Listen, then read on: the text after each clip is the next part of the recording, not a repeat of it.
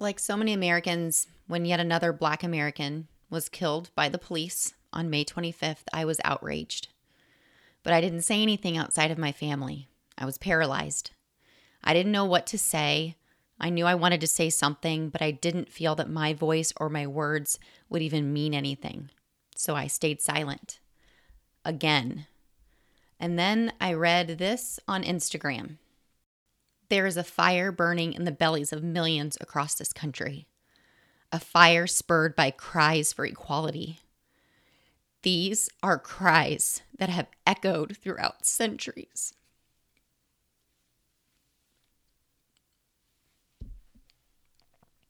These are cries that have echoed throughout centuries of injustice and oppression when our ancestors screamed, fought, and died for freedom, even chained together like cattle.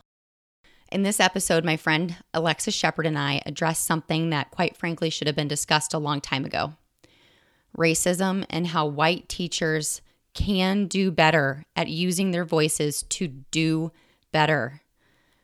Because over the recent weeks, I've realized my own ignorance and privilege and am dedicated to having the hard conversations that I encourage burned in teachers to have when things are at their hardest. Alexis and I have a candid, open conversation where she shares her story, how she feels we can all do better. And I had so many questions for her that she was more than willing to answer. This was recorded on Facebook Live on June 2nd after she and I started chatting on Instagram DMs. And I asked her if we could make our conversation public because I know my teacher demographic. I know that many of the 81% of white female educators around this country feel like I felt and continue to feel and want to do better. So, what you're going to hear was recorded on June 2nd, like I said, on my Facebook page um, at Burned In Teacher. So, you can go to facebook.com slash burned in teacher to watch it live. But after this episode, there will be silence there's not going to be outro music and no Burned In Teacher podcast episodes for the rest of the summer until August. This is because I want you to go to the show notes for this episode, and you can find them at burnedinteacher.com. Click on podcast and find them attached to this episode 73 and educate yourself with the plethora of information that Alexis and I have for you there. Follow the people in the show notes, get their resources. Listening isn't enough. You know that. I've told you that. You have to act and do something different if you want different results. And if we want different results in this country, we have to educate ourselves. And in this case, acting first starts with educating yourself and learning how not to just accept everyone, no matter what their color is, in an effort to not be racist. We have to be anti racist. After our conversation, Alexis went to Instagram and summed up our conversation, and she ended it with this statement. And my friends, this is everything. Here's what she said She said, Black lives matter, and voices of privilege matter. My voice is amplified when your voice is heard. Now, these are my words. Don't stay silent. Now, our conversation did go on for quite a while. So you may want to listen to this in pieces, but it's it really is in all of its seriousness a light conversation about very heavy things between two friends. And I welcome you to reach out to Alexis at the Afro Educator on Instagram. Um, the Facebook Live is also on her Facebook page. You can find her there at the Afro Educator. And reach out to us if you have any questions at all or you want to know how you can start. Um, and if that is in fact your question, what is my next step? Simply go to the show notes, choose a resource, read a book, find a podcast. I recommend a really great podcast episode that I listened to myself that has awakened me. And I know that this conversation will too. So as you go into your summer, let this ignite a fire of activism in you and then take the time that you would have listened to this podcast to instead listen and learn how you can be anti racist and use your teacher voice for true change in this country. Burn on, stay safe, do better. We're already we were supposed to start at noon we're a little bit behind but i think that's okay. You know people will join in here and whether or not you're joining you know live or watching this um, later um, if we've never met before i'm amber harper and it is my pleasure to introduce to you my friend alexis shepherd hi alexis. Hi how are you amber? How are y'all out there on facebook live? I'm really thrilled to be here having this conversation. Um, Amber reached out a couple days ago, and I know she's going to share with you um, sort of how this idea for this conversation came about. Um, but just really hoping that um, this insight into this conversation can be transformative for um, whomever is listening now and whoever may listen in the future. Absolutely. And hey, Pat, good to meet you. All right. So, um, full transparency. Um, I, just like the rest of the world, um, saw what was happening and have seen what has happened, not just over the past week. And um, like many people that I know, I was paralyzed and silenced and didn't know what to say, which, as I've been reading and researching, is very common. My reaction was not special or very different than many other white Americans. And um, so and I told Alexis this in my DM. I said, I have stopped and started stories so many times, but I can't possibly fathom what to say. And um, I had reposted um, a post that you had created, and I can't, I can't share it on my screen right now, but it, it just spoke to me. And I thought, you know what? I, I want to repost this. I know Alexis, I respect you so much. You've been on the podcast before. And after I reposted it, um, it I felt like I had the strength to then talk a little bit about um, how how I felt, but I know it's it's not about me. But then you and I started chatting back and forth on DMs, and I told you, I said, Alexis, what is so difficult for me is I grew up in a very small, very white town, went to school with white kids, and um, then became a teacher and uh, my only classmates who were black were adopted by white families. I've only had a handful of um, a couple of black students and they were adopted by white families. And through all of this and all of the reading and listening that i've been doing in the past few days especially i've realized how ignorant i am and how biased my my experiences have been especially lately. Um, and so I said, I said, I, you know, I started asking you a couple of questions and um, we decided and, and I asked you, I said, you know, we can't keep this conversation in these private DMs. So that's when I decided to ask you to come on and, and have this conversation out in the open because it, it needs to happen. These candid conversations need to happen. And you so appropriately named it Color Your Perspective. And I want to make sure that I'm being very clear here and that I am not looking for Alexis, and we've had this conversation. I'm not looking for Alexis to comfort me in my realization of my bias and ignorance, and I'm not looking for affirmation or pats on the back for admitting my biases. I just feel like we need to have this conversation out in the open. Um, because in the spirit of the Burned In Teacher podcast and Burned In Teacher, I, I started it to open these hard conversations and um, so, Alexis, I'm so excited that you were willing to so gracefully come on here and um, answer my questions. You know, I've shared my questions with you, and so tell us a little bit about about you and um, and and what you'd like to talk about today as well.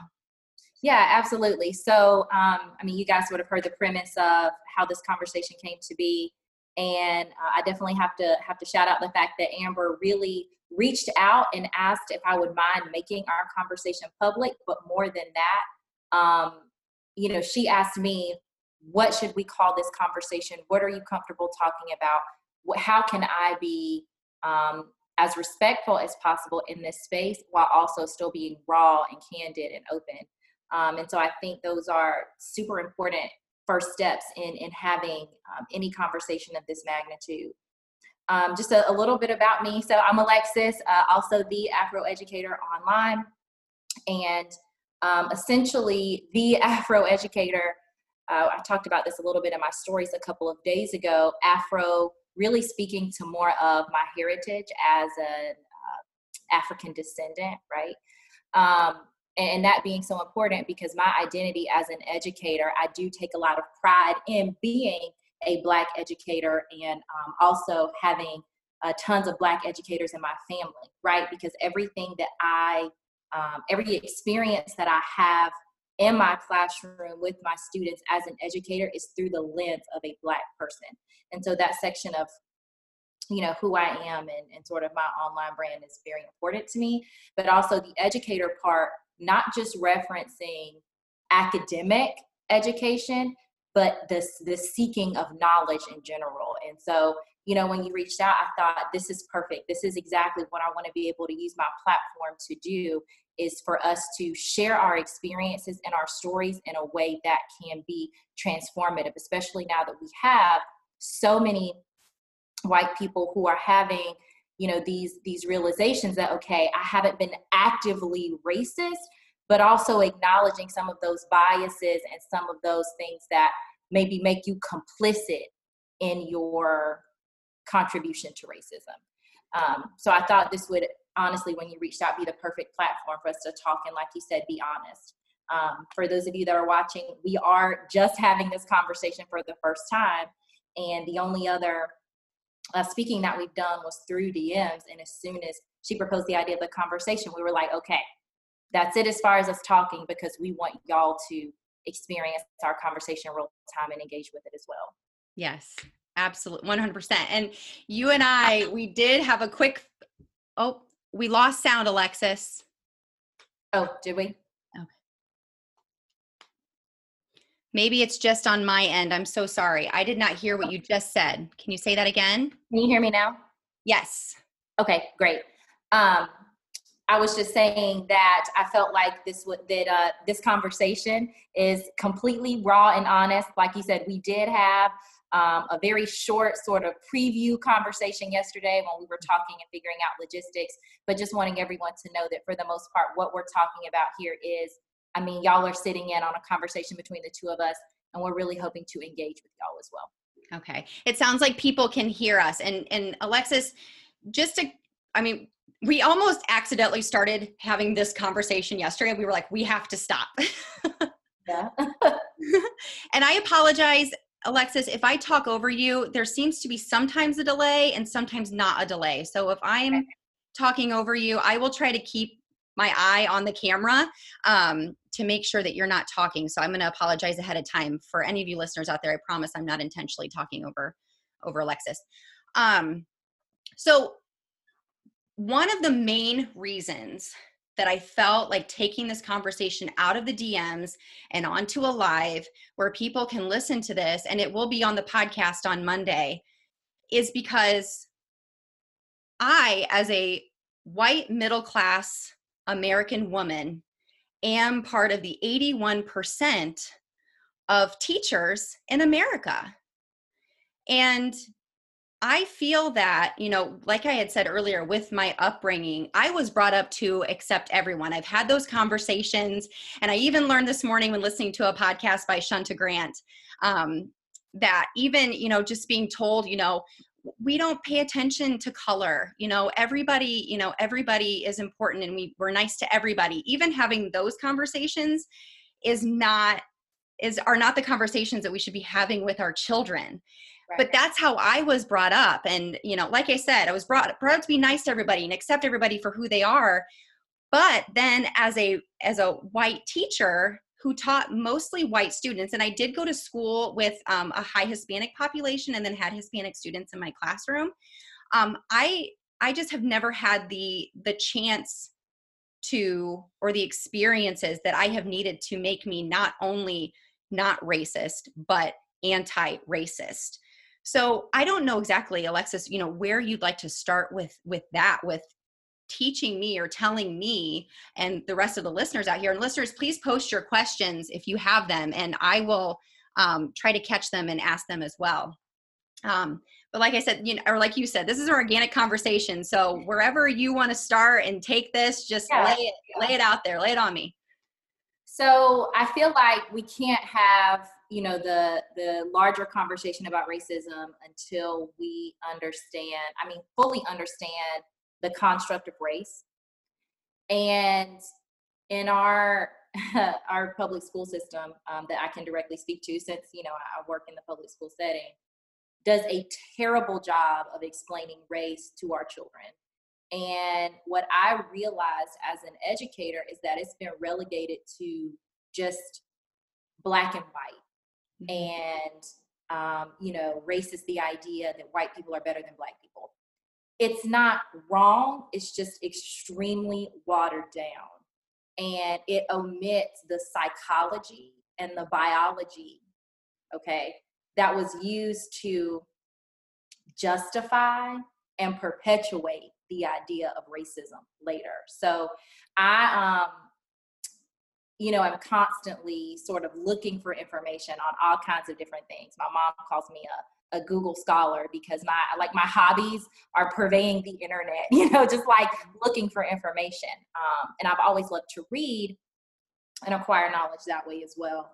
Um, so anyway, when it comes to understanding race, and I within the last few years specifically have done a lot of reading and research on this because I wanted to be able to convey accurate information to my students that was something different than the watered down version that I had been given that I knew that other people were giving and that you see in textbooks because they also do a terrible job of mm-hmm. informing our children about race. And so race is a social construct. Um, but it didn't start with the transatlantic slave trade. Um, and I'm, I'm sort of a, a bit of an Anglophile as well. So the English have always been really hierarchical in terms of the way that their society is constructed. And long, long, long time ago was used to generalize like rank and specifically rank as it concerns um, religious institutions. So uh, if any of you guys are familiar with the English monarchy, you know, Queen of England, according to that, only God is above her, right? And so there are ranks, you know, you have bishops, et cetera, et cetera. I don't know all of the details behind the ranks, but you have ranks. And race previously was used to sort of identify those different hierarchies in that, that social structure. So, um, you know, that, that has always existed in terms of just like separating and being able to classify who is who um, socially, especially in English society, just as like a, a blanket. Um, but as far as race goes in America, ultimately, what happened was there was a need to justify and to legitimize slavery because actually, for the first uh, it was for the first few decades of the transatlantic slave trade. Um, while it was always horrific and brutal, it certainly uh, it really intensified over time.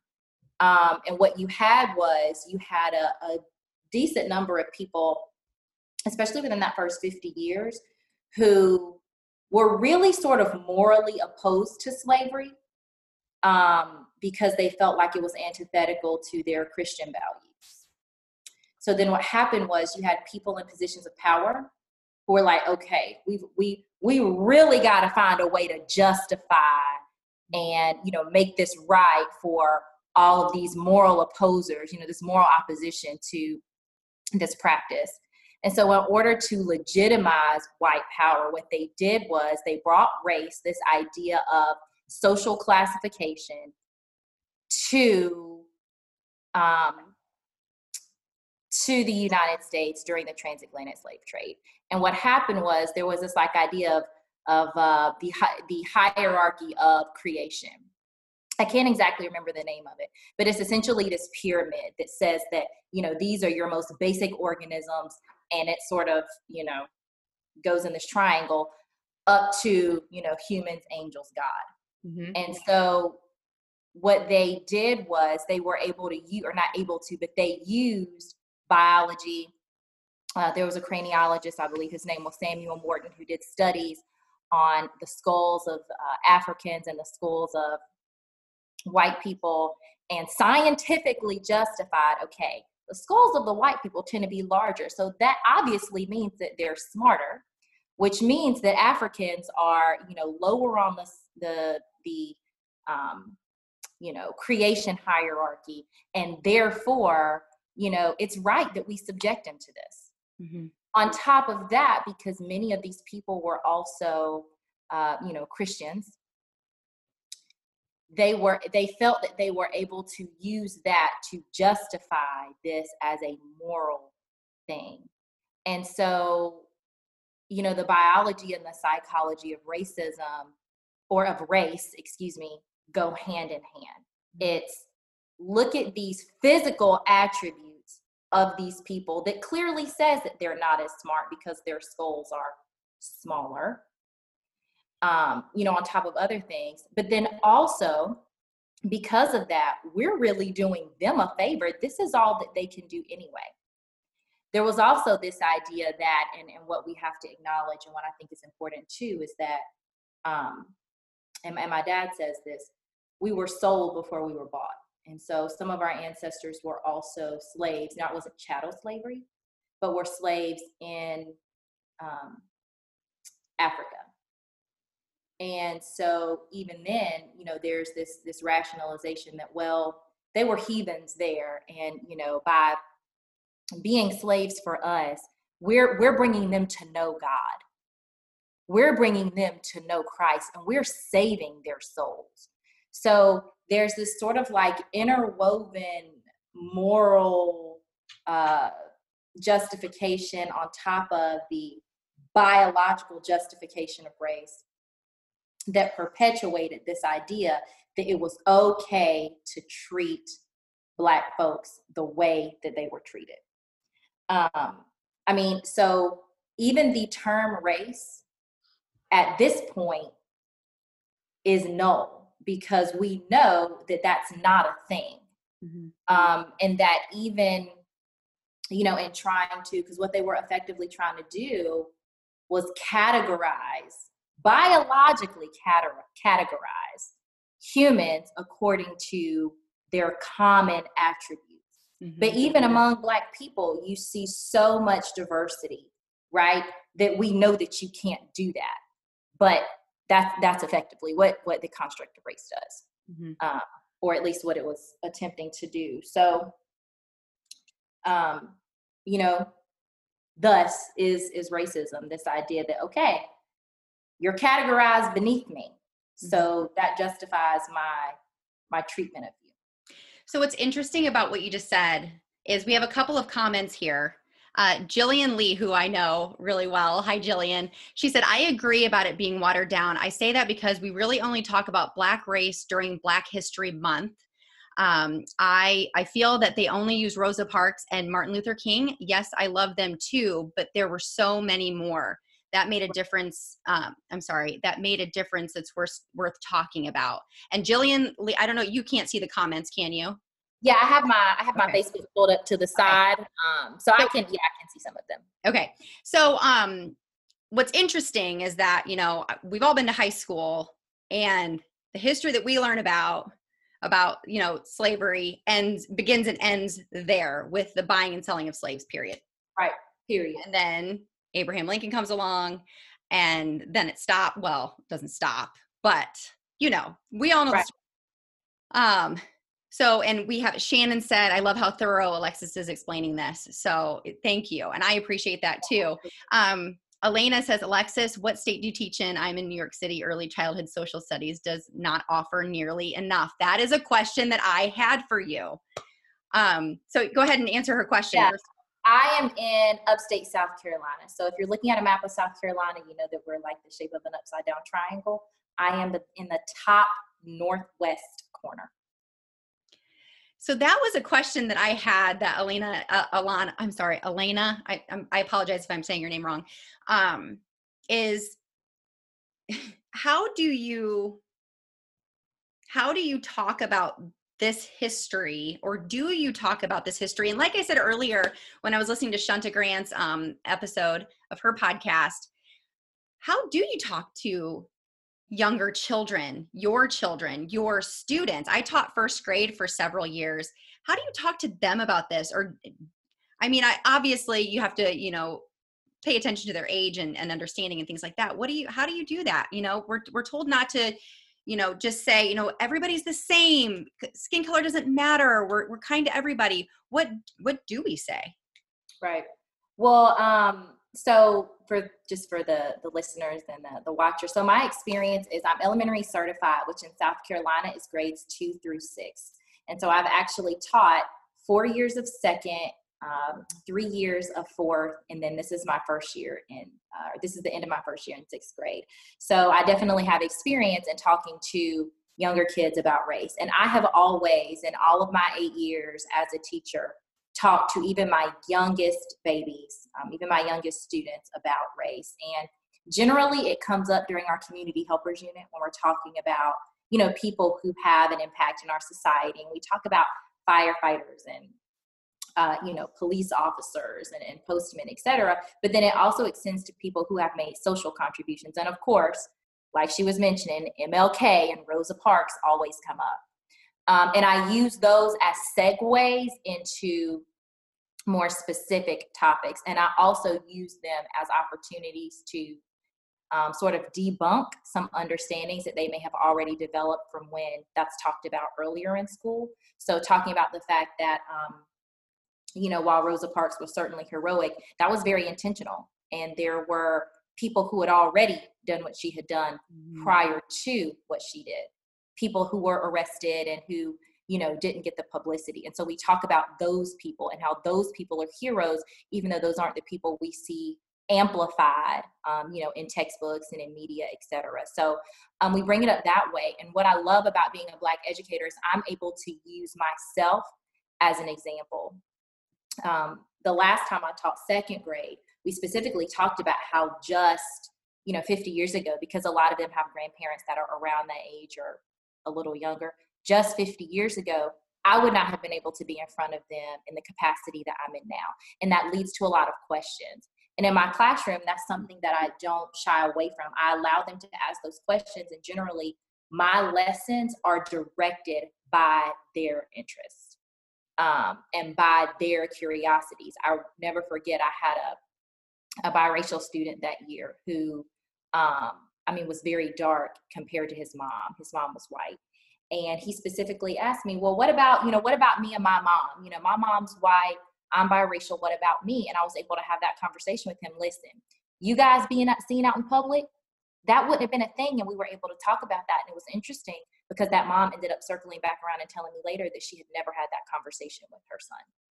Um, and so for me, it's uh, the instruction ends up being a lot less about uh, me introducing the information. As soon as I put even a little bit of that info out there and a little bit of that truth out there, the questions come. Mm-hmm. You know, in mm-hmm. second grade, when we talk about race, right? And I ask them what they know about it. And some of them are able to say, you know, it's black and white. But then as soon as I introduce that next level of how it doesn't exist, they're like, what? What do you mean? Because the only way that they've been trained to see differences is through that lens. And so having them, even at that young age, be able to understand that, like, this is not really a thing. This was something that was created in order to make you think that there are uh, you know these uh, psychological and, and, and biological differences between us and when you say that because so so many of them already have that ingrained it just brings up all of these questions right it's like a little brain explosion mm-hmm. um, so with that and then um, through literature mm-hmm. um, and oftentimes i'll get a lot of questions you know i love um, a classic classic literature is jacqueline woodson's the other side um, I'm yeah, not sure if you if you've read that one, but I have a, read that book. Yes. Mm-hmm. Yeah, and so um, using texts like that as well. That's really an obvious one that speaks to, you know, Jim Crow era and segregation. Um, but using that and then using other texts that feature black protagonists even outside of the context of segregation because then i'm able to specifically um, address some of the bias you know even some of the biases that they have. Like you read a book that's about a black scientist and then you you know you sort of get these these questions and these comments that indicate that these kids don't expect that this scientist is going to be black or that this protagonist is going to be black. And then you're able to even address it in other ways outside of just specific conversations um, you know dedicated to race in the classroom. So i would say that i'm able to weave all of that throughout. And i think that the easiest way is through literature and using that literature to incite their curiosities because that then leads into you know so many other veins of conversation mm-hmm. and are, are, you seeing the comments that i'm seeing um, holly and angie thank you so much for for sharing this um, children's librarians i know are really trying to use children's literature to do this outside of the curriculum to go deeper but i know we need more guidance beyond diverse book book lists. And i think that um, she touches on a really good question and angie kind of piggybacks off of that right? Because there are still issues with publish in the publishing world about the voices that get heard. So do what we can but then stretch and try more.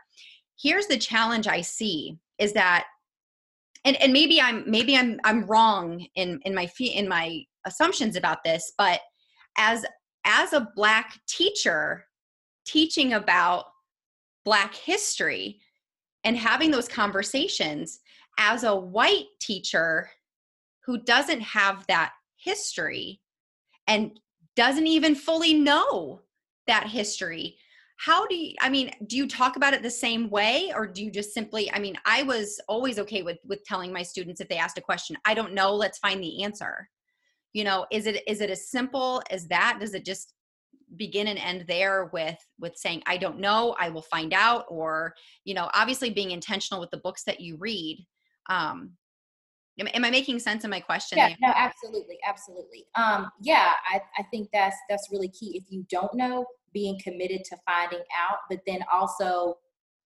committing to to that idea that you're going to find out. Because you know sometimes we'll tell kids oh i'm not sure i'll look it up. But then even taking the time there to look for it and to do a little bit of mini research together or what have you. Because there are things that you know even in terms of black history right? Because i i mean i am a, a black woman you know in america living the black experience. I do not proclaim to be you know, an, an expert on, on everyone's experience as a black person in America. I can just speak to my, you know, my own experience. But um, yeah, it's okay to say I don't know. Mm-hmm. Uh, but I think what it's about is is that dedication and that commitment that you have to finding out and then delivering that information and seeing how you can press even deeper. So then you find out and uh, like let's say you you know you do like a, a think aloud or a search you know with with the kids and you see that information and that information causes a question for you letting your kids hear that question as a think aloud and mm-hmm. thinking through that is important because then you can even use that as a way to uh, promote your students um, you know desires to research and look for that information.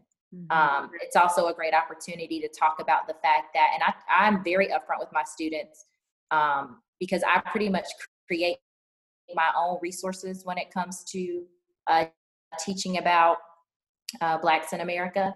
And I specifically tell them because your textbook doesn't give you accurate information on this. They gloss over a lot of the important parts. And I want you to know X because I'm hoping that you're going to be able to affect change when you get to a place where you can make more um, um, what's the word i'm looking for? Substantial decisions. Yeah yeah absolutely and i tell my because i want you to be informed and i want you to have perspective. So when they see you seek perspective i think it only encourages and prompts them to seek perspective as well. Mm-hmm. You know i don't think that anybody is expecting any of our white educators to automatically know because you're not living the experience. But part of the issue has been that nobody has been seeking the knowledge. Mm-hmm.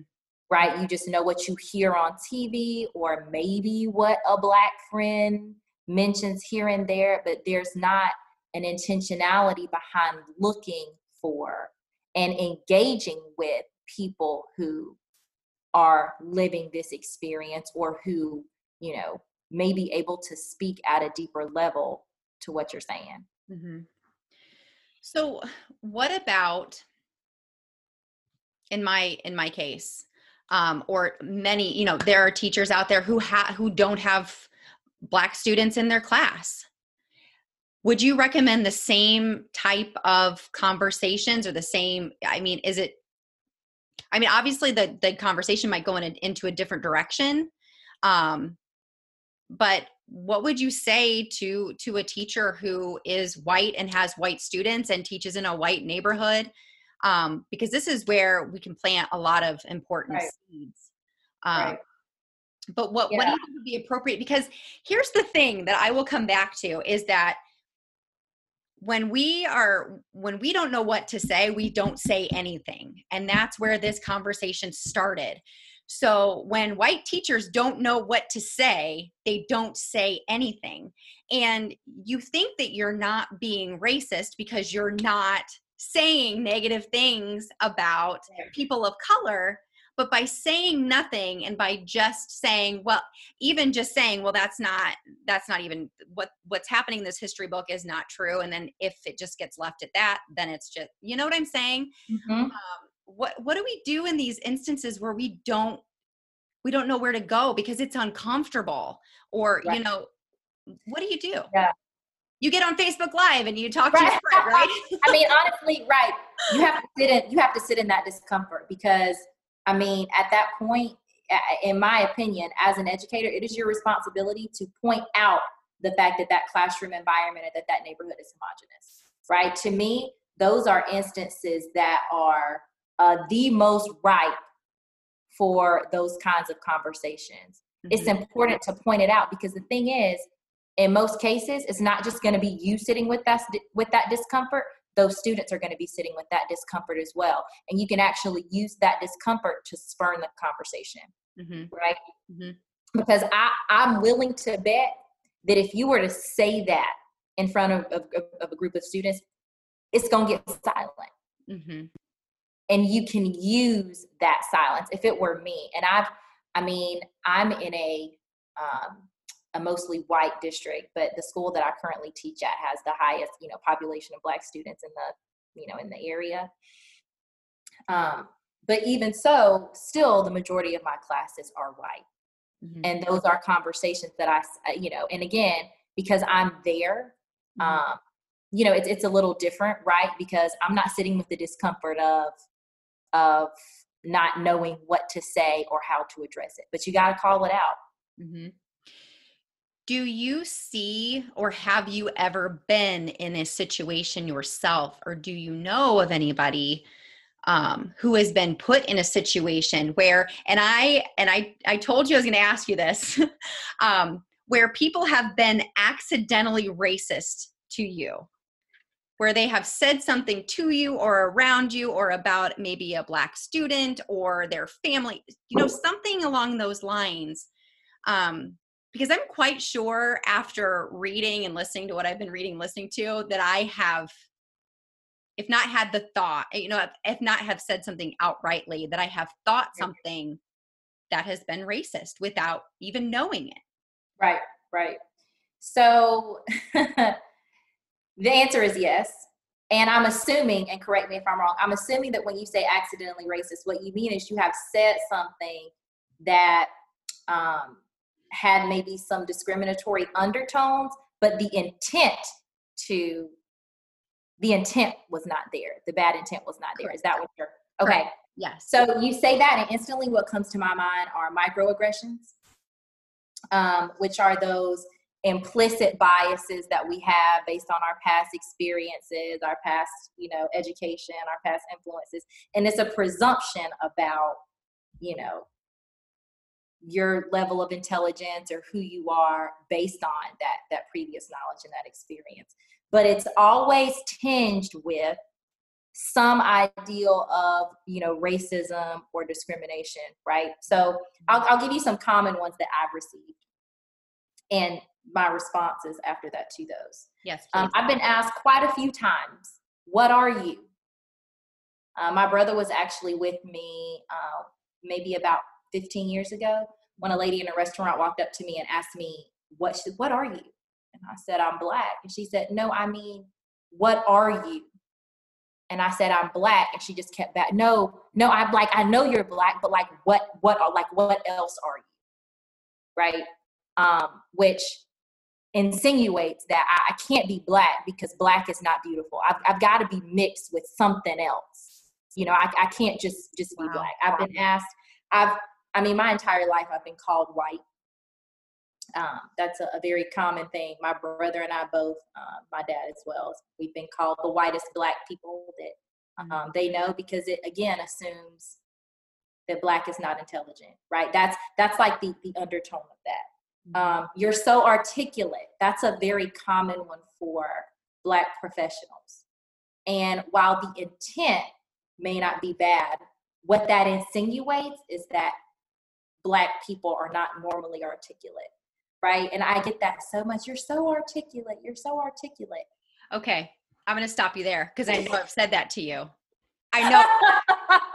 but I want to I want to back that up and I'm not going to get like defensive about it. But I do not consider myself to be very articulate because when I get excited or I get happy uh, hyperactive and it can't get my words out right. And I've said this to before, and you know, I think you know Gretchen Bridgers. I think she was watching here a minute ago. I have said the same thing to her, and she's white. so I just it's in those instances where it's we're we're meaning. I would say that right. to any to anybody who I feel gets their ideas and they're just so calm and well spoken and right you know but it's about having the awareness uh, because i mean i have a friend that actually says that to me constantly and because she feels like that she feels like oh my gosh just every time you say something i just feel like you say it in a way that you know really makes sense that i understand and you know because i know her and because i know you i understand what you guys mean when you say that but when you're in professional settings with people who maybe don't know you or are hearing you speak for the first time mm-hmm. understanding that where that comes from and where that originates is this place of like, wow, she's she, she's she's really she's really got it going on with the words, you know. Um, but no, I no, I absolutely understand that, and I I take that as a, as a pure compliment from from you and from her. Oh, but unfortunately, that doesn't always come from that place of I just feel like I you know blubber all over myself when I talk. It comes from this idea of you know, black people aren't generally articulate. So when you see one, you're like, ooh, you know. Um, and so that and then names, right? So mm-hmm. and I think a lot of us just in education in general are guilty of this, but we know that a lot of our black students tend to have more the you know the ethnic names uh, mm-hmm. the creative names the names that are sometimes difficult to pronounce the names that you don't see uh, constantly but there are microaggressions that come with that um, and and there's that racism underneath that that comes with that as well. So to me what i have done in the past when i haven't been so sure about someone's intentions or when i feel like someone's taking a dig is just this question what do you mean by that? Mm. because as soon as you say that one of two things happen. Either people start fumbling all over themselves trying to explain why they didn't mean what they meant or they're silent. And then that's my opportunity to say, because when you said that, I felt like what you were really saying was that I can't be pretty or I can't or because I'm black, it's not reason, you know, it's it's not the norm for me to be intelligent, or it's not um, you know, the norm for me to wear certain clothing or whatever. You know, it's it's, it's even things like that down to a brand or a style that I might wear that's considered mm-hmm. white. Mm-hmm. I remember um, being in school, and like I said, I went to school and and taught in the same school that I graduated from for several years. Um, and we had a high Hispanic population, and I remember students calling other students, "You're saying you're acting white." So, and that is within their own. That's within their own race. Mm-hmm. I mean, how do you, as a teacher, when you hear that? Because I heard it as a teacher. And again, what did I do? Nothing. I said nothing. What do you say in instances like that? You know, when you hear this, when you hear this racism within either, you know, either, you know, white on black or, or, you know, his Hispanic, uh, you know, when you hear this language what do you what do you suggest that we do? I mean again you stop right then and you ask that question what do you mean do you when mean you say that? that? Right what what do, what do you mean when you say that? So and you you pose that question and then ask it again a little differently. So what do you mean when you say that? So does that mean that if you're black you can't use this word? If you're black then you can't use you know you can't articulate ours a certain way if you're hispanic does that mean i mean what what makes and then continue to probe. So what makes you know polo ralph lauren white? So does that mean that it's not good enough for you? Does it mean that you i mean what so again pro because ultimately what happens is you end up getting to the root of that bias. And it's either that somebody is racist or that somebody has experienced racism to a degree that they feel unworthy mm-hmm. um, so yeah it, it, to me it all starts with that question what do you mean by that so x can't be black or this so why why can't so and so say this word what what like when you because when you ask that generally they have not been asked that before right. what they're saying is i've seen a lot of white people do this and if white people are doing it it makes it and that's when you really start to uncover things that you can actually address. But you've also got to be willing to sit with that discomfort as a white person who was addressing uh, you know a black or or in your case hispanic student coming from that place where you don't have that experience. And it's okay for you to um, for you to to be in that and to be transparent with that about your students. Listen i'm not you know i, I don't understand your experience. I'm not black. I'm not hispanic. But also th- this is what i do know. Mm-hmm. i like um, how you just brought that up. I mean just showing empathy right? Yeah. like i don't know exactly how that feels but i do know that this this is not okay. You know, we need to talk about this. Um so what did you have something else too? I'm sorry i didn't mean to interrupt no no no, no i'm sorry i'm actually looking i'm i know i was looking too we've had a lot of comments. Yeah, yeah. we've had a lot of comments come in. Um paula said oh who oh, wow we've had a lot of comments okay. Um someone mentioned um oh um elena is listing some pages to follow. Uh, yeah um and all of those pages i saw that a few minutes ago and all of those pages uh the tutu teacher um, Naomi Campbell of Read Like a Rock Star, Lanisha Tabb of Apron Education. Um, all those people are people that I follow, people that I've talked to personally, and they have great, I mean, really raw resources on teaching racism to like your personal kids if you have children and also to your students and they teach littles like kindergarten first grade um, and they have great not just text but also like instructional resources as well so yeah those are phenomenal phenomenal people okay. and we'll have those in the show notes um, of the podcast episode um, and then we could probably even um, we could post them here probably in links under in the comments um, I don't know. We'll have to figure out how to best get that get those out there. Um, so, and then uh, we Bridget said, "Seeker here. I want to be more understanding of my very diverse high schoolers. Thank you for this. You're welcome.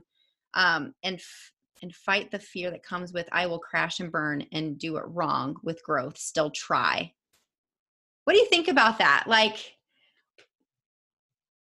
when a teacher tries and says it wrong. I mean, I can't tell you how many people that I have that I respect in the online world who have made some big mistakes in the last couple of days. I've gotten apology emails as being part of their online, you know, on their email list. I've seen apologies on and you want to believe that what they did or what they said was they were doing the best they could with what they understood at that moment but mm-hmm. then they were corrected mm-hmm. you know um and i think i'm i'm afraid of saying the the wrong thing you know and and what do you what do you say to people I'm, I'm glad angie brought that up because that is the thing where you know as someone who doesn't consider themselves racist they don't want to say the wrong thing so they don't say anything at all but then they try to say something and then it's again like word vomit like oh, right. i didn't you know what do you what do you say what do you say so at this, I mean, here's the thing silence is complicit agreement. So saying something is better than saying nothing.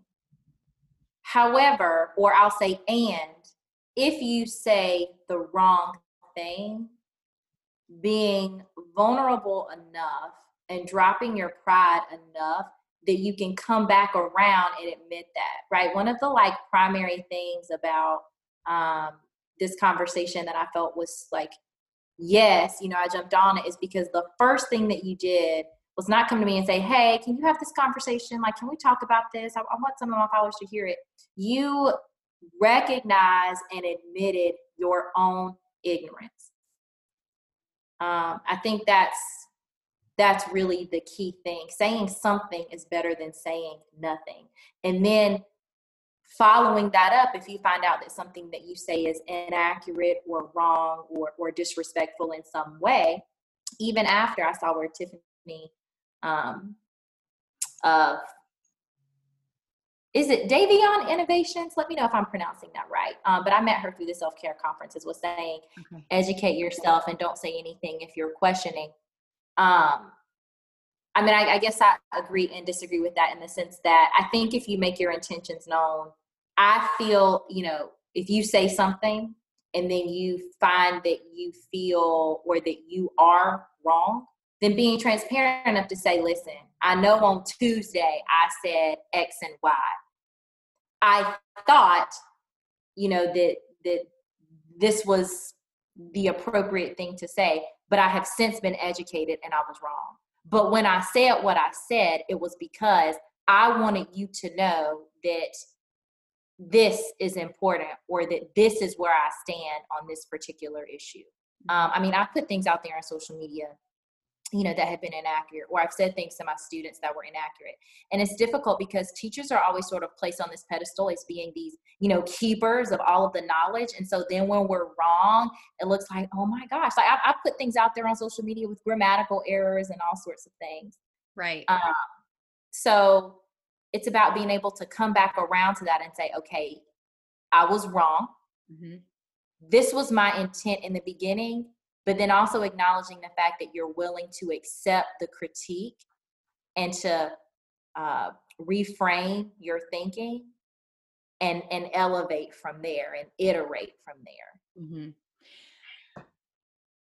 Such a great point and then to so meredith asked a question that i actually asked her yesterday. So meredith newland um, we we were talking back and forth yesterday because she did an Instagram live that I that I watched. Yes. And I I'm going to tell you and I told you this yesterday and I told Meredith I said I am learning daily how ignorant I am because I did not even know that these were words.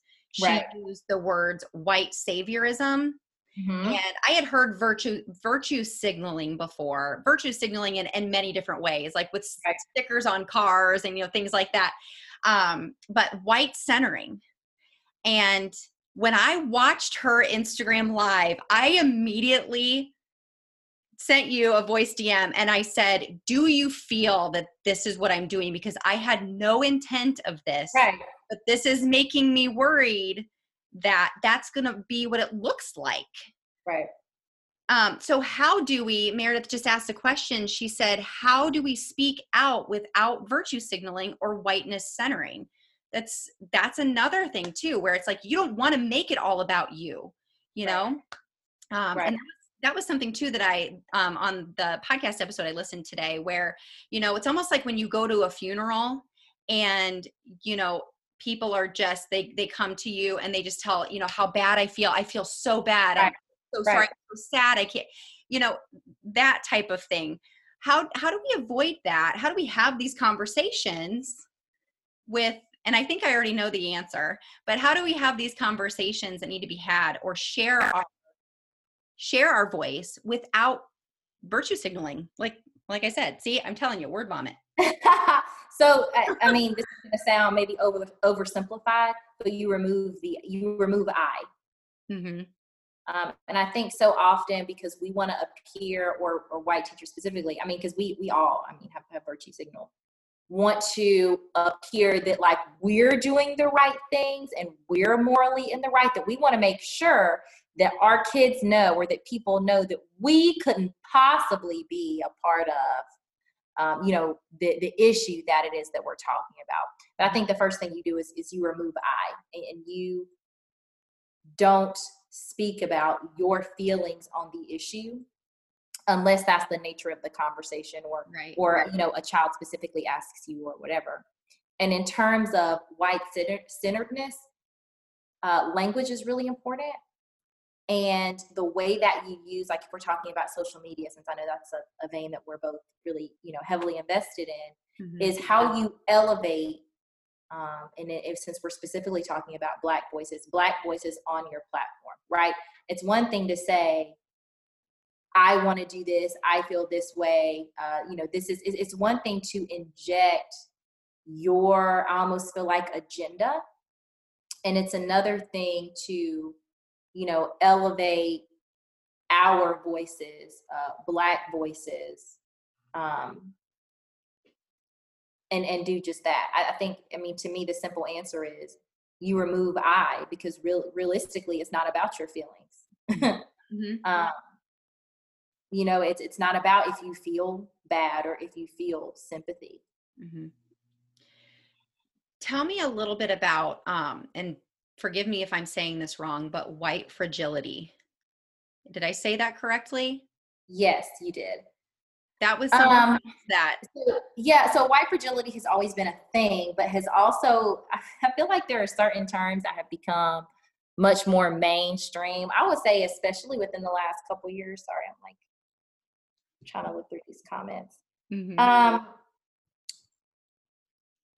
essentially my understanding of it is I don't people say I'm so articulate, then of course. um,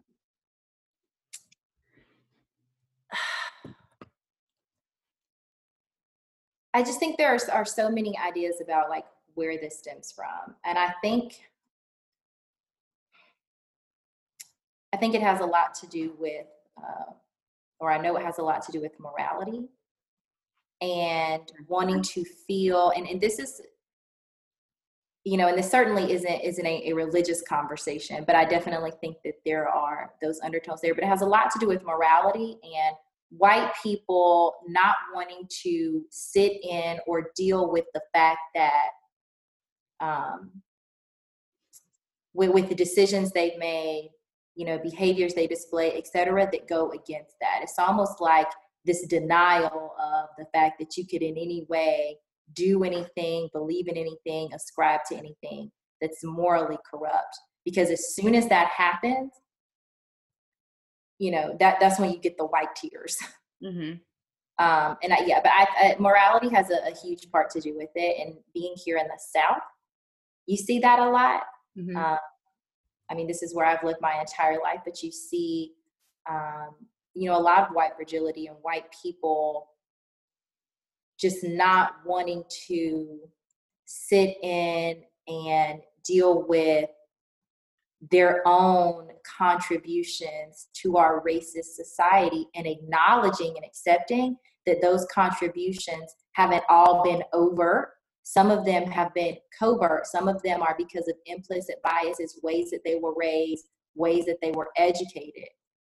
And um, they just don't, they don't want to sit in that guilt, right? They don't want to sit in, in the idea that they do have some culpability to what's happened mm-hmm. and what's happening. And thus it becomes all about them and their responses to you know racism and you know the events like the ones in the past couple weeks that have happened so the reason i ask about that is because it was a, it was a term that i had not heard before. Um, and i i wondered if it was something that could also be associated with bias. And i was reading um, have you ever heard of joe truss at truss leadership? Mm-mm. He posted a really great or he tweeted something yesterday. I i i'm not on twitter a ton but somebody actually i think gretchen sent this to me Um, and he has a whole list of things. Definitely follow him at Truss, T R U S S Leadership. Um, and one thing that he said is quit kicking black kids out of class. Um, and one thing as a white middle class educator who grew up in a white middle class home with high you know christian morals and you know and things like that where you know we don't we don't cuss and we don't say these things to people and and we don't talk like that and and mm-hmm. all of mm-hmm. that mm-hmm. what i have experienced from working with teachers um that that maybe haven't had the realizations that i have had about my own biases um, toward behavior and family culture and things like that is when you get called a bitch that you just get out of my classroom or oh my gosh how how dare she call mm-hmm. me i would never if my mom if i would have called my mom a bitch oh my lord you know so there's that whole like oh, how dare yeah. they you know yeah. so tell us a little bit of, and we're already at an hour we could keep on going if you want to I know. y'all y'all let us know in the comments oh, yeah because we i mean we you know this is this is totally unscripted and we're just um, again we're just we're having a conversation so y'all let us know how you're how you're doing. So uh, i'll pay attention to these comments but i i just yeah. i feel like um, those things aligned am i correct in, in thinking yeah. that? okay. no, absolutely. Um we know that our our black students are dis- disproportionately disciplined especially when it comes to exclusionary discipline. Mm-hmm. um, and and also in terms of behavior and i'm to speak directly to that because this is something that i acknowledge and will also sort of get into um, a question that you asked me um, yesterday related to uh, black coworkers as well and black educators so starting there as a black educator my job is 10 times as difficult as any other educator. And we know that teaching is already difficult. And it's because number one, we are disproportionately giving the students with um, what, what are considered the most uh, uh, serious behavior and discipline issues, you know, because we can handle it. Mm-hmm, or um, you know, there's also the idea of you know we're already operating under the black tax, which is the work twice as hard to prove yourself equal. There's also just the mask that you wear as a black professional, even um, where you know that you can't be too black in your workplace because of the perception of being angry or being ghetto or being, you know, just essentially too black. So all of that is already in the foreground for me as a as a black teacher. When it comes to my students and specifically uh, my black students and, and even Hispanic students um, tend to have similar like family and cultural values. I noticed that our our cultural values are punished um, in in disproportionate amounts right here's the thing your black students generally are going to be louder um you know are going to use ebonics and i say that when you know we we tell kids oh don't talk like that don't don't use that you know when we sort of force them into code switching mm-hmm. um code switching i'm our, taking notes yeah no and and I'll, I'll speak more to that if if you'd like me to Mm-hmm. Um, and so, yeah, I, I think for white teachers specifically, being able to acknowledge that that is a part of our culture. If you were to go to, and I have a, a pretty small, um, you know, like nuclear family that I come from. It was my mom, my dad, and my brother and I. Um, but even if you go to our house now, at some point during that visit, we're all going to be hollering trying to talk over one another. It's just how we are and how we operate. Um, but then when that comes into the classroom, it's seen as disrespectful, right? When realistically, that's just what we do. That's how we are. That's how we are with our families. Um, and it's not that we value loudness per se, it's just a function of how we operate within our families. We're trying to make a point and you won't stop talking. So I'm just going to talk over you. Whoever talks the loudest wins. Mm-hmm. Um, and it's not a show of, of respect or disrespect, it's it's just an mo, mm-hmm. right?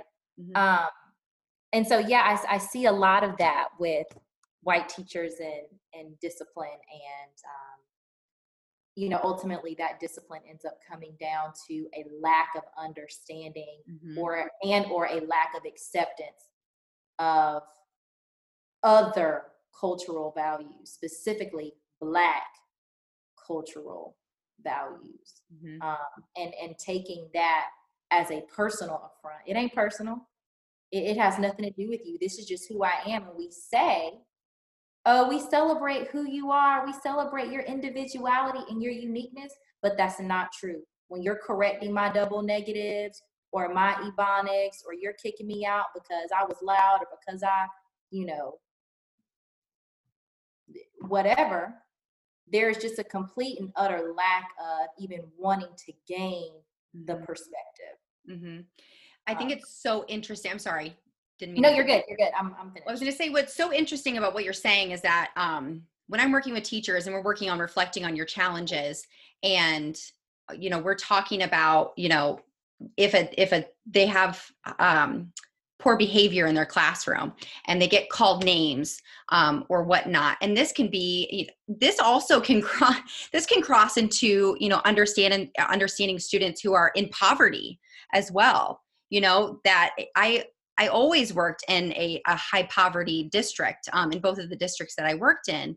And there are lines there that you just, you don't, you can't possibly understand and your bias takes over and you make decisions or you make assumptions based on that bias. Well, their parents are lazy. Their parents don't care. You know, right. I've even seen, um, you know, with teaching virtually with parent uh, teachers talking about how, you know, gosh, why are parents being so disrespectful and emailing me at 11 o'clock at night they i cannot believe that they expect me to be there to answer that and to answer that email well i don't think they expect you to be there that's when they right. had the time right. to do that so right. um so what you're saying is is so relevant to to the to my to, to me you know as a, as a white teacher. Um so what is it that do you have any um, you had said that you had a couple other things to talk about but do you have any resources or anything out there that you that you believe that we could get started with um yeah with um, ourselves about? yeah absolutely. And these are all texts that i have read. Um some of them i haven't finished but have read like the bulk of. Mm-hmm. Um, so the first thing, I mean, all of these books are pretty specific to education, um, specific to the education realm, but certainly would be helpful for anyone. And then one of them um, is not necessarily education related, but speaks specifically to the experience of a black man just operating here in the state. So the first is going to be Between the World and Me by Ta-Nehisi Coates. Um, it's it's pretty well known. Um, I mean, maybe that's just among the black community, but essentially, is his uh, experience as a black man in America. Uh, pretty quick read. When I say quick, I mean it's short, but uh, extremely provocative. Teacher Wars by Dana Goldstein, which is actually great just in terms of learning about the history of teaching and why it's, why it's so messed up now. Um, right. But specifically in that text, chapters three, six, and seven speak specifically to Black teachers in the educational setting um, and what impact that's had on our, our education system. Sorry, my dog is like out here not wanting me to be um, also, Dream Catchers by Gloria Ladson. I believe her her name is hyphenated. It's Gloria Billings Ladson, um, but I just had jotted these down really quickly mm-hmm. um, especially when it comes to talking about, um, you know, how Black students tend to represent also our students who are in poverty, right? Like those things are, are almost synonymous. Um, and then there was one more. Oh, this is a classic. Why do all the black kids sit together in the cafeteria by Beverly Tatum? The reason I asked you about this, and I had asked you, you know, about resources yesterday, is because when it goes back to that bias and that the, that white fragility, um, where it's it's all how dare they you know they're so i can't believe that they would call me that name or i can't believe that they wouldn't turn in their homework or i can't believe that they would you know do these things. It's all about me and my rules and and my morals and my core value you know? Um is that well if if if a student any student would call you a name if it got to that level have you even tried to understand what the situation is or where you know right. why right. They, why were they so mad you know why were they so escalated did they come right. in you know um so these these can not only help us to understand you know that we have to seek understanding before trying to be understood yes but yeah. but educate yourself right? right which i'm talking to myself here um um i want to address this conver- this not conversation comment from holly thompson uh-huh. who talked about how her school uses the term code switching in the context of changing behavior from the classroom to recess to acting, you know, just talking in general about acting differently in different spaces. And she says that she wants to know, or she says that in her background, the term has always been uh, described in a racial context. And do I feel like they're minimizing the gravity of the term if they use it in that way? Uh, my answer is no, I don't think you're minimizing it. But I think that, and maybe this is duplicitous in, what I'm about to say here, but I do think that it lacks depth uh, in that context, right? Because it's when we talk about acting differently, for me, when I teach code switching, it's more than about just, oh, well, we're loud on the playground, but we're cl- quiet in class, or mm-hmm. we run in the gym, but we don't run in our classroom. It has to do with language and the way that we are perceived according to our a, a understanding of or our grasp of speaking the English language well. Again, I, I used all of that very loosely. So when I talk about code switching, what I talk about it, what I specifically speak to is, and I live in like a rural area, right? And I'm in the South. I don't know if those of you who are outside of the South or even you, Amber, I think we've actually already talked about this, can hear that I'm, you know, here in South Carolina. My husband makes fun of me because he says that apparently I've it's really strong if um, you're from outside of this area. Yeah. But anyway, so even then, in the, in the rural community, um, you know, it's very common to use double negatives to drop the ends of gerunds. You know, ings become in apostrophes. Mm-hmm. Um, I'm trying to think other things. Uh, infinitives um, and also possessives um, change when you talk about Ebonics. And so allowing students, for me, and to answer Holly's question, when I talk about code switching, I really specifically refer to language because really that's one of the top things that matter. And when you go into a white setting and you talk, that is primarily how they're judging you. I mean, obviously, skin color matters, but then also what comes out of your mouth. And it almost goes back to what I was talking about with being articulate mm-hmm. right? Because, um, you know, realistically, like if you heard me with my with my mom's side of the family, um, you might only understand every fourth word that we say because it's very slurred together. A lot of endings are dropped. Possessives are extremely different. And so allowing your students to be that way. And I'll be honest, when I go into my classroom, I tell my kids this, I actually do not code switch uh, all the way at work. I do a little, you know, a, a little bit of it, right? Because some of it, I mean, it's just sort of ingrained in my idea of what professionalism is. Mm-hmm. But I try to show up as much as me as possible.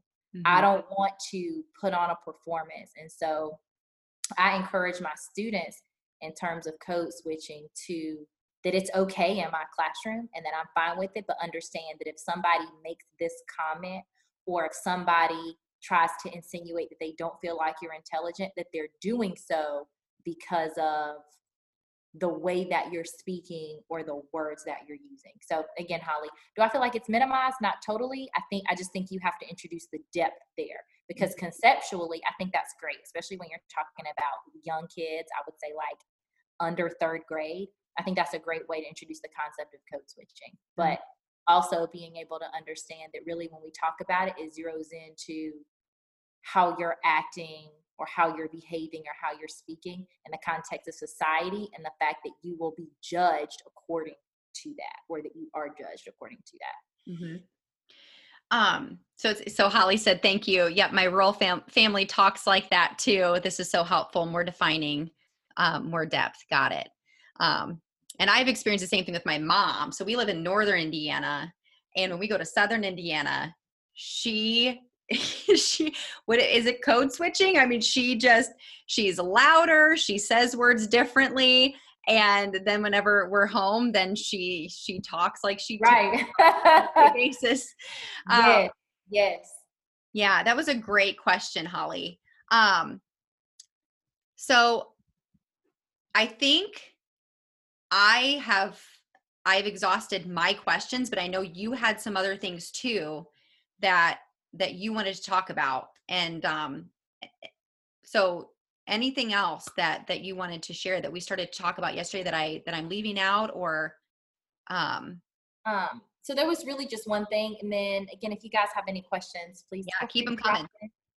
um so specifically just i know one of the things that we wanted to be really clear about in this conversation was what can white educators do to you know further the cause right? A lot of um, white people which is which has been great have come out and you know are standing with us but are like okay what now? What so now? yes. two things in that. The first thing is uh, understanding that we cannot talk about race separately from politics. Because racism wasn't just a social construct, it was a political construct. It was intended to keep or to perpetuate and to maintain white power. You have to understand that in order to understand why, for us, it's not just a heart love thing, it is also a political thing because it was created to be so. Right.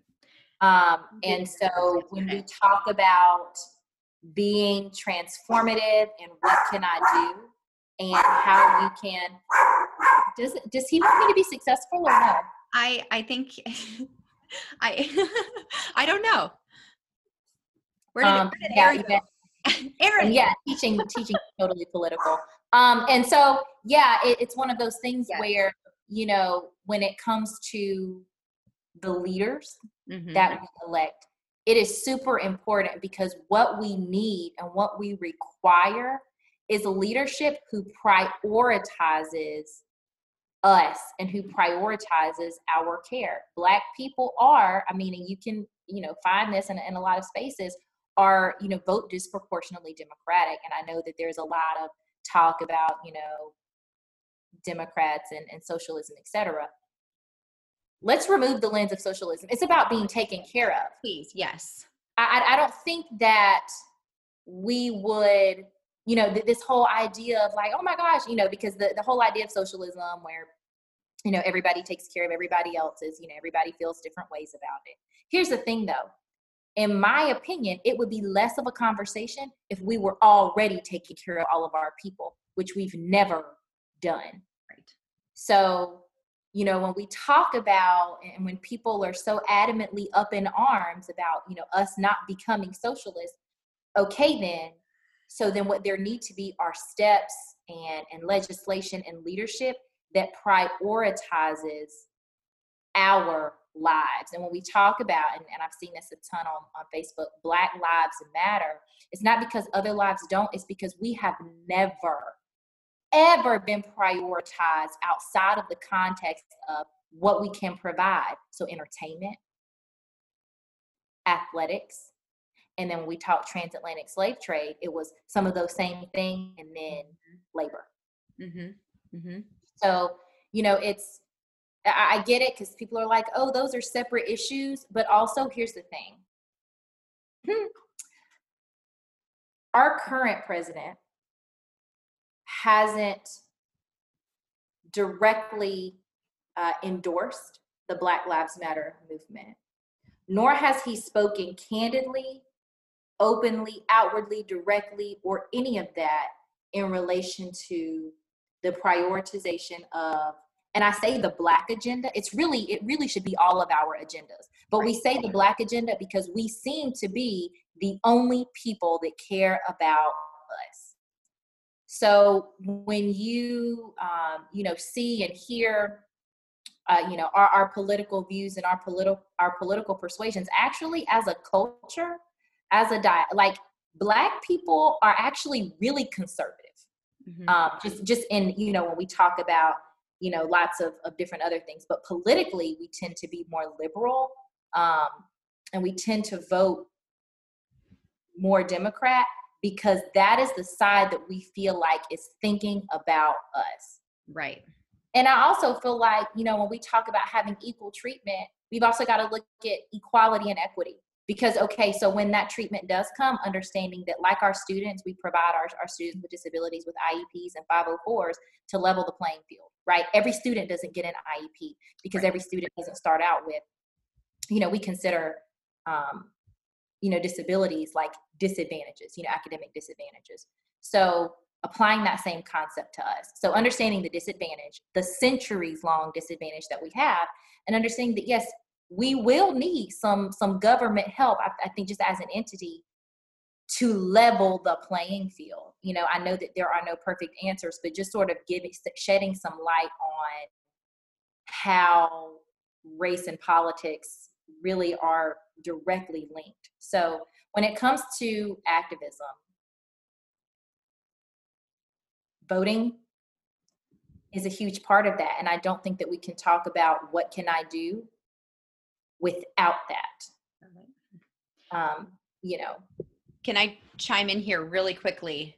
Yeah. Because you and I started touching on this. I think this was about the time where we were like, we need to stop because we've got to talk about this tomorrow. And um, one thing I said to you is it's and and correct me if I'm wrong, but is it easier and is it even set up this way where when Trump is when when Trump is talking I we just shut it off. We just just ignore. And I know that that's been a lot of people's just ignore him. Like even you know on the news people have said we just we're ignoring him. We're this is what we're you know, so ignorance and this is where I said yesterday, ignorance has just become bliss. Where if we mm-hmm. just ignore it, then we don't have to deal with with his ignorance. But right. then, again, re, we remain silent and say we're powerless. Like we can't change. Our vote doesn't even count. You know, then we we start getting into that rabbit hole of well i can't change the political system right so right and, even try right and we know that that's not true because there were almost 100 million people that right. didn't vote in the last in, in the last election and right. you know i mean my my grandpa actually didn't register to vote until he was in his 70s because he felt that way he felt that his vote didn't matter mm-hmm. um, and that his voice didn't matter. But we've seen that, I mean, it does. We, we saw what happened in 2008, right? Which was a, a landmark year, not just because we elected a Black president, but because of the turnout um, mm-hmm. and the amount of people that were mobilized to vote. And for us, for the Black community specifically, it wasn't just, oh, look, you know, how far America has come. It was, we felt that we had someone. He hasn't been the only one, but I speak to him because he was the first president who was coming from a similar place in terms of our experience. Mm-hmm. And so, because we knew that he understood what it meant to be Black in America, that our agenda would be prioritized. And that is what we don't feel now. And that's what people have to understand. And you mentioned this yesterday when we talk about the boiling over of emotions, this isn't just George Floyd was killed, Ahmaud Arbery, Breonna Taylor. It wasn't just, you know, uh, Trayvon Martin. We, we could go on and on with names. Right. It wasn't just these events happen and they're unfair, they're not right, they're unjust. It has been a build up, you know, when we starting with the transatlantic slave trade, moving through Jim Crow, um, you know, even up to what now we sort of refer to as new Jim Crow. This is a, an unrest that we constantly walk around with. And I believe it's James Baldwin, which that's another uh, a black writer, prolific black, black writer. Um, James Baldwin is the author of I Am Not Your Negro.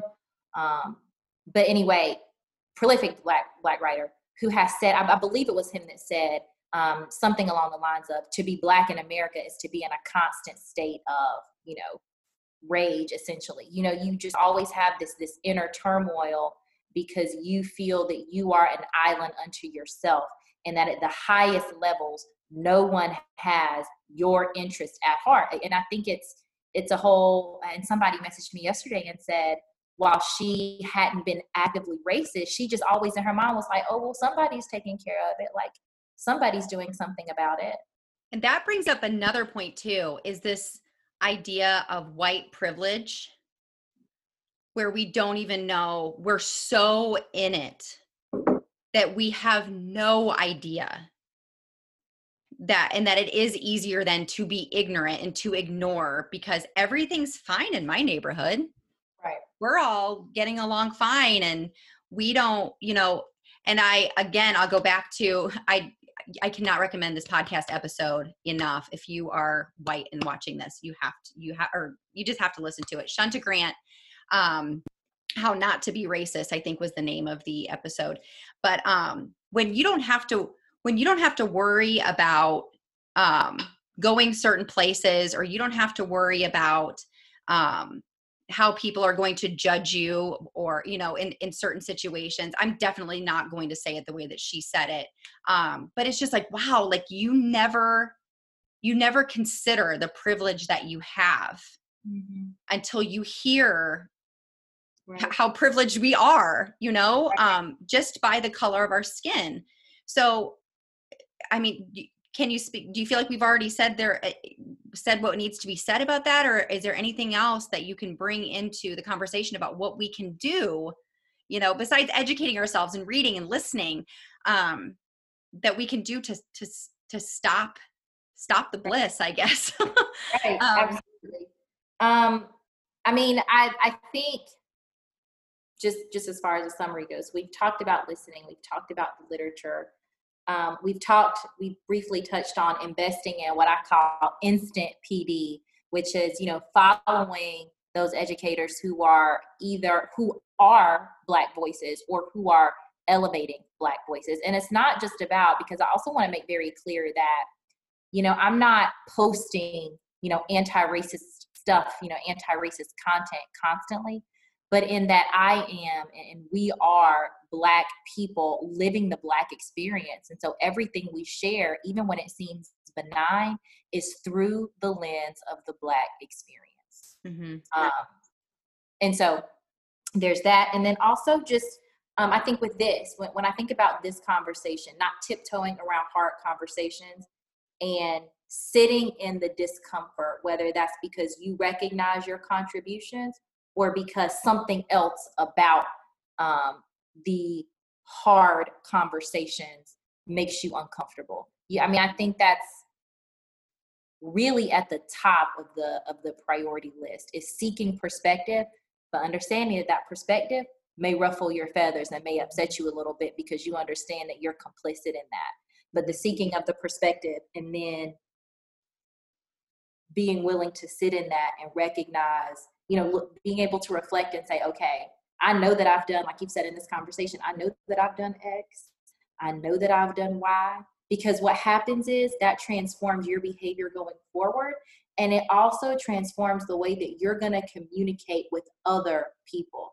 And my mm-hmm. hope is that walking away from this conversation, you and anyone that's watched or is listening is going to be able to go out you know, whether it's among friends, family, students, whatever, and speak based on having, you know, seen this through the lens of our conversation and of someone who has, you know, lived um, the the black experience. Mm-hmm. And just watching and reading isn't enough. Right. It's, it's the action that that you take that makes the biggest difference. Um, and action and, and the and Actually, the willingness to, sorry go ahead. No i was just going to say and and the willingness to stand even if it means on your own. You know i've had people message me saying that you know there were family members that they um, were beginning to know in a different light uh, that was really surprising uh, to them as far as as far as their beliefs and their sort of closet racist views. Mm-hmm. um, and so yeah, and, and I think that's hard, right? And we talk about, and I think it's easy for us to tell our kids and for white people to tell their kids, you know, mm-hmm. stand up for, for what you believe in, stand up for what's right, even if you're standing by yourself. But does that really happen? And then do we really do that also? Are right. we willing to stand alone apart from even the people that we love and care about and who love and care about us in the name of uh, justice? I um have said myself um, to my daughters in certain familiar family family situations don't engage. Don't engage. Because the argument that ensues um, is not worth it. Right. Is that a form of silence? Am i silencing my children when they're standing up for what they believe in politically or when they hear somebody that they love say things that they know they disagree with do you see what I'm saying here? Like, yeah, no, I absolutely know what you're saying. And see, here's the thing, and I'm gonna give this disclaimer because I always feel like I give this disclaimer to people that I talk to who have kids because I'm not a parent. Um, but I would say yes. And and here would be, you know, maybe my recommendation because to engage doesn't necessarily mean that an argument has to ensue. Um, and if you're, if I would say, if your daughters are at a place where they feel passionate and passionately enough about something to, um, to speak up or speak out about it, mm-hmm. that they be mm-hmm. able to do that. And then if there's, you know, and, and I think it depends too, like if you you know if if that person is willing to listen or somebody who is just going to engage in an argument. But I think that it says something for them to be able to say their piece, to say what it is that they believe, because at the very least, what they've done is created the awareness. Mm-hmm. And at some point in the future, I mean, this may may not happen, but at some point in the future, that person or those people may eventually come back around because they know that where so and so stands or what it is that so and so believes. So, yes, I think it's it's futile to engage in an argument with someone who's not even willing to listen. Mm-hmm. But I think that it's very powerful for your daughters to be able to speak up, speak out, and then that be that. I totally agree with you. And it's interesting because as you're saying this, I'm like, yeah, we've tried. We've tried and not and then tried not for it to be end up an argument, but it but it does. But mm-hmm. you saying that though makes me feel like I just, you know, we need to teach our girls, our daughters to stand up for what they believe in but then leave it at that if someone wants right. to argue and get you know get nasty right. or you know turn it into something bigger right right because a fire needs fuel to continue right. and at a certain point while that other you know that other party you know may be able to spout whatever they're going to spout eventually they're going to run out mm-hmm.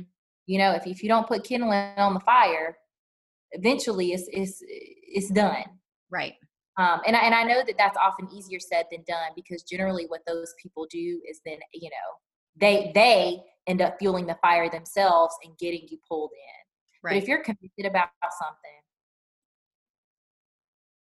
I think, um, you know, you stand in that, you express that, mm-hmm. and then you leave it but then also recognizing the consequences of that as well and knowing right. that like, like, this is a situation where i've seen friends say i've you know i've lost friends I've, I've deleted friends i've dismissed friends i've been excluded from this or that circle so understanding that that does come with consequences but in my mind those consequences are uh, minimal compared to you know the lives that are lost because we don't have more voices of privilege that are speaking up and out against the injustices Right. I totally, totally agree. Um, somebody asked, can you repeat the name of the podcast? So I was, I apologize. I was here. I was taking a screenshot. I was thinking I could drop the image on the con um, in the comments. Um, so her name is Shunta Grant, and she has the Business Life and Joy podcast.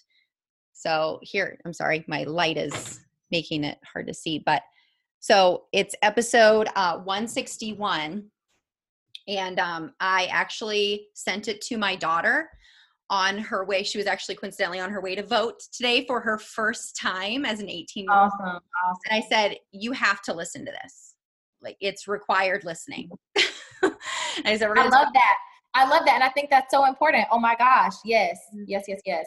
and she came Uh. home and she said mom that that i'm so thank you for sharing that with me and um, i listened to it this morning and i had to stop putting on my makeup because i was just crying while i was listening to it and i'm thinking this is the, this is the perspective you know this conversation that we're having listening to these things it change it's changing my brain as i'm listening to it it's just maybe opening my mind just Right. to again But you're all, but you, uh, but it's because you also recognize after you heard some things that, whoa, so some of this wasn't right. You know, you had that wherewithal. Right. Um, but also, I think it, it just goes to show the number of Mhm. people, the number of white people specifically, who, again, it's not, you know, they were not racist, but they weren't anti racist and Mhm. didn't recognize that. Um, which is, again, another reason I agreed to have this conversation. I see a question here about um, messages to share um, with parents to promote cultural competency and a complete view of race, or do you focus solely teaching the students? Um, yeah, so actually, Lanesha Tabb of um, Apron Education and Read Like a Rock Star's Naomi Campbell created a resource. I want to say it's something like the the White Parents Guide to Racism or something like that, and it is actually direct materials that they can use that you can use with your kids. Um, and it was actually, I mean, for for kids of all ages, but I think it's specifically tailored to littles. And on uh, Lanesha's on uh, Apron Education's Instagram, she actually has a screenshot of some feedback that a white parent gave her who said, you know, I really thought that I had taught my son, you know, my kids to just love everyone and accept everyone. I really didn't think this was a thing for us. And through that resource, they actually discovered that they had already ingrained a lot of implicit biases in him that they had no idea right um, had. So, um, I mean, they create great resources as far that as far as that, and I think just um, here, I I think exposure is is really a big thing as far as parents and and kids. Well, that's what I was going to say too. And going back to our, our question about how do you respectfully say something without engaging in an argument, um, is that if you take the time to educate yourself and listen and read, now I can say, you know what, there's this excellent episode um, on the Life and Joy podcast by Shunta Grant. I, I'm going to send you a link. Yes, and then right, and then you don't even have to explain. You don't even have to. Like, you don't even have to explain. You can, you know, th- this is what I believe, but also I'm going to recommend this to you because because you know what it did for you. You know, you know what following certain accounts did for you, or or hearing certain perspectives did for you. mhm. Um, and certainly that can be the case for others. I think that's so important. And when you're educated, I think you tend to. This is just my my opinion. I think the arguments take a very different tint because you have that level of knowledge. Mhm. A lot of times, I where some arguments spurn from are people who maybe aren't as educated Mhm. but who are insecure about it and are desperate to have a right opinion or a right standing uh, despite that. Mhm. So there's not even an idea, you know, a- an interest in looking for facts. It's all about finding information that supports the way that I feel because really it reflects some other deeper insecurity. So I think that education, yeah, is super powerful. hmm Um, I think. What can? Making sure we didn't miss anything. Yeah, absolutely. I've been trying to keep up too, but I have been terrible. No, it's good. Um, it's fine. We um. All right. So, will you do me a favor, and after this live is over, will you um either take a picture and just text it to me the the list that you have of the resources? Yes. yes, Um, and then or email them to me if you want um because i want to make sure that those go in the show notes that they're easily Yes. accessible Yes, um, absolutely. and because um, and i want them too um, and i actually got a really great resource from meredith yesterday um, i don't know if you're familiar with melissa griffith um, she put together a resource guide that she of of resources that she pulled together to help educate herself as a white woman um, and so i've actually started going through that as well i want to put that on there um, but um, if, if do we do, is there anything else that that I skipped um, as far as what we talked about? I think we covered a a lot of ground, um, and I'm so grateful that you were so open to having this conversation, and for uh, the people in the comments who were engaging with us and who have been watching along with us as well. I really, I'm just a person that believes that um, you can accomplish a lot, especially in the early stages, with dialogue like this. And my, my hope is that, and I think yours is too, Amber, is that our conversation will spark additional conversations that lead to you know those shifts in perspective and and that i'm just really hoping that this um, sort of movement to devour uh, knowledge and to devour perspective continues and that we see true activism not just posting not just us talking to our friends about it, not just us saying what we're going to do about it, but that we truly see what people say that they stand for. Right. In motion in the coming months. Because, I mean, right now we're still really in the heat of the raw emotions. And my hope is that once the, you know, uh, the the emotion of the moment passes mm-hmm. that we will still have the same fervor that white people who are speaking out for the first time will still have that the same level of, of passion and energy devoted to our cause going forward that's my hope too and i think you know one thing that i think that we can do also is always be modeling um, and modeling the hard conversations and modeling you know and even as parents and teachers modeling how to how to come you know from a vulnerable and empathetic and and truly seeking place and just say i i don't know. So so help me. And and how can i you know how can we do better and be better? Um and that's that's what i really hoped you know to come from this conversation. Um, with that being said this episode this is going to be um, the last podcast episode. I had a whole other thing planned that was not near as important as as publishing this conversation. Um, and after next week's episode i had planned i had already planned on reposting old episodes of the podcast from season three. Um, but i'm not going to um, I am going to leave that space where people would have been listening and learning about burned in, about what burned in is. Um, I want people to take that time to educate themselves instead, listening to one of these books rather than listening to uh, this, you know, my podcast episode or listening to Shunta Grant or one of the many other podcasters that can help us to learn and do better. So, um, over the summer when I would be posting a new podcast episode, um, I plan on posting rather to you know my social media feed, sending to my email, some sort of resource that we that we can do better by reading, listening, watching, something. So um, you've given us a plethora of resources to start with today, Alexis, and there are so many more out there. Um, and if any of you watching now or listening to this as a podcast episode, send them my way um, at support at burnedinteacher.com. Um, I want, I genuinely want to do better um, as an educator. So and as a mom and as a human being i mean for god's sake. So um so um thank you so so much from the bottom of my heart for for spending almost two hours with with me and these lovely people who have joined us today.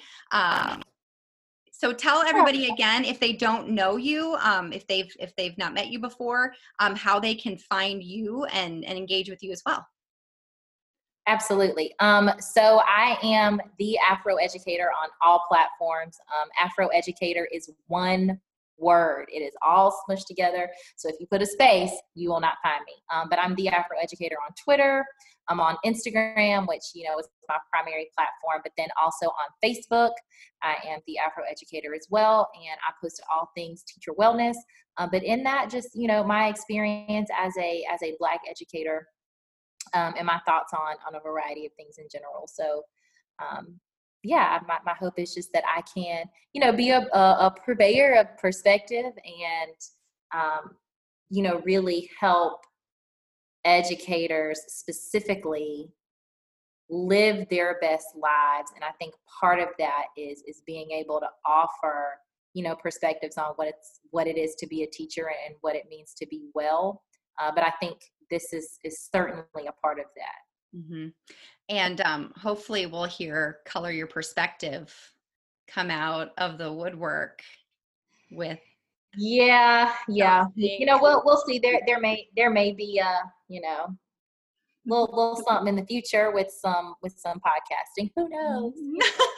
now you said it. You said it yesterday. I know, right? And I, okay, I have all these so, people that can that can keep me accountable now. are you? Can I share what happened yesterday? Yeah, no, absolutely, you can. Okay. Yeah. So I asked Alexis what we should call this conversation and she said, "Let me let me think about it a little bit." And she came back with color your perspective. And the second I saw it, I was like, that girl just named her damn podcast. and I told her, so I've, I've had several oh no people like- uh, come to me and say, and I hear that like, you should do a podcast. And I'm like, I don't have anything to talk about. And so when she said that, it, I was like, oh, dang it, here we go. oh my gosh, that would be incredible. And I mean, every everything that we talked about today could be put into multiple podcast episodes. So you just also laid out all of your content. So there's no excuse. oh my goodness. And, and you said it right in front of all these people. So now all this expectation. All right. Well, we're going to go ahead and sign off then. Thank you so much for joining us. For all of you who stuck around for this entire uh, conversation, and for those of you listening, we just, we so appreciate you being here and educating yourself and sharing your thoughts and perspectives and questions. They are all valuable, they're all valid, and they are all heard. So thank you again so much. And uh, we'll see you on the gram and on the podcast and, and out in the world. So do better, be better, stay safe. See you later. Take care, y'all.